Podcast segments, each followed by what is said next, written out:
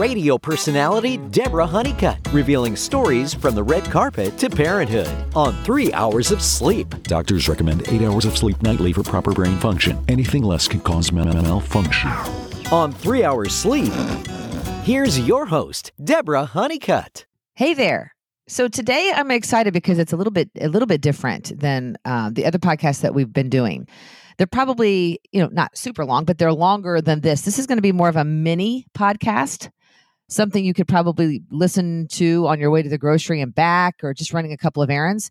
But I figured it had a place for it, and so this is a segment I'm going to call "This Is My Life." so for those that listen to Jim, Deb, and Kevin, that's the the morning show that I'm a part of on 95.5 WFMS radio. We're based here in Indianapolis. A lot of people know the phrase pulling a Deb. That's kind of what it's been dubbed as. And that's when I do the silly things that I do in my life. Of course, not on purpose. They just happen. And I like to think that they happen to everybody.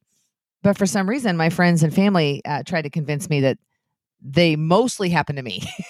so I'm not sure I'm in agreement with that, but it is what it is.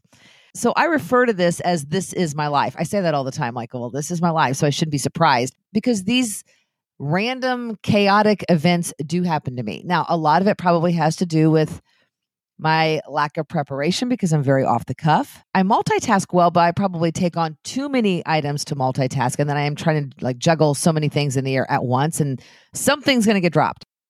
So, for whatever the reason, they're frequent occurrences and I can't make it up, so I might as well laugh about it. I thought I would share it with you for some entertainment value, and and then this way, I've I've actually had people say, "Hey, could you record more podcasts more often?" And uh, I would like to do that but I thought we could sprinkle these in um, among the others. So this segment will be titled "This Is My Life." I'll try and post some of these on Instagram. It's Deborah Honeycutt Media, and you'll be able to see those uh, there as well. That's also the place you can get the two free chapters of the book that I'm writing, and it's a free download. Some of the 25 years in country radio and what goes on behind the scenes, and some tidbits about some of your favorite stars. So you can get that at Deborah Honeycutt Media on Instagram. So back to "This Is My Life." I used to actually hate when these moments happened, hate them. They became known on the air as pulling a Deb, and I didn't really want a catchphrase for my ridiculousness. And funny enough, several years ago, I mean, the kids were little.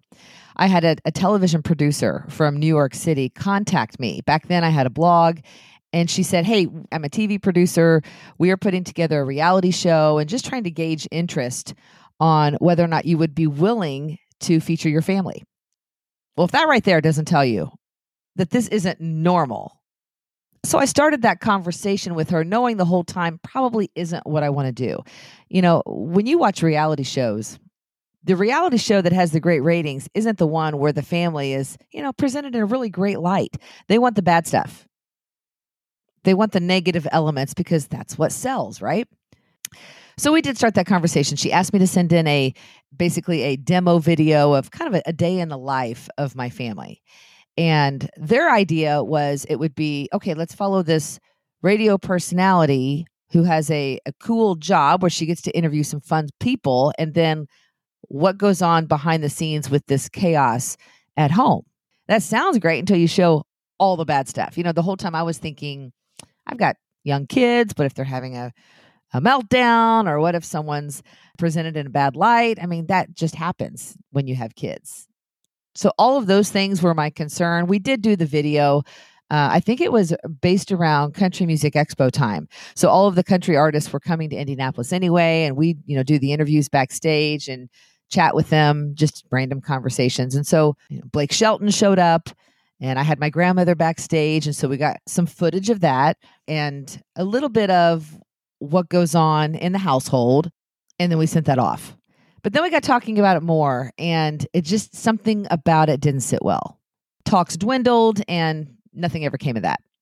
My point in sharing this is since that time, I mean, since the kids were young and we were having those conversations, I've embraced this chaos that goes on.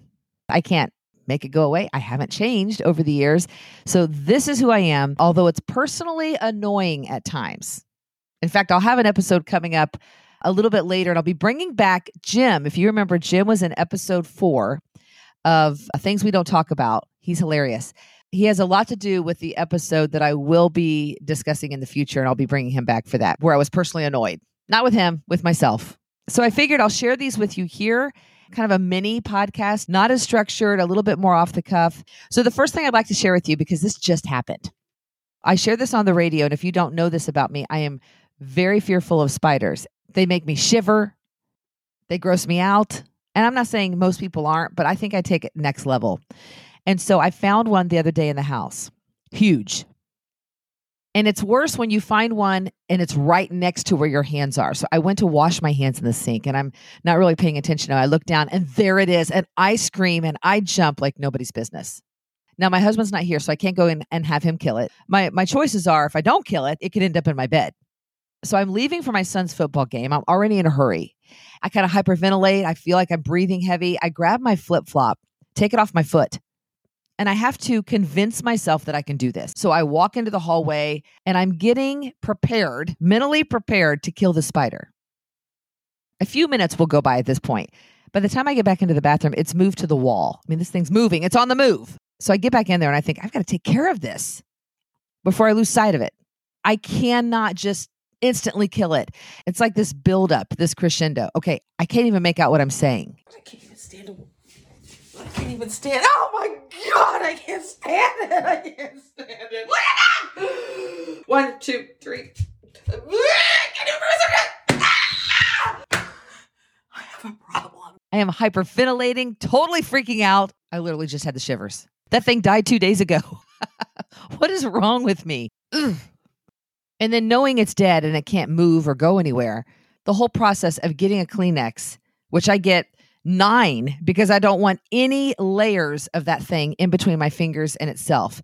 So, you know, I get way more than you need, enough to clog the toilet.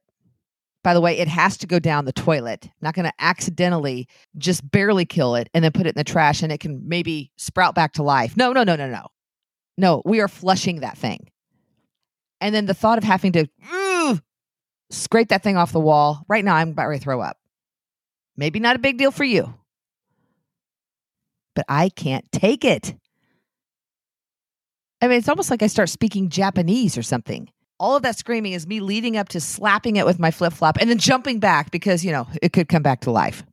I mean, I know now that it seems totally illogical. I didn't even know I could talk that fast.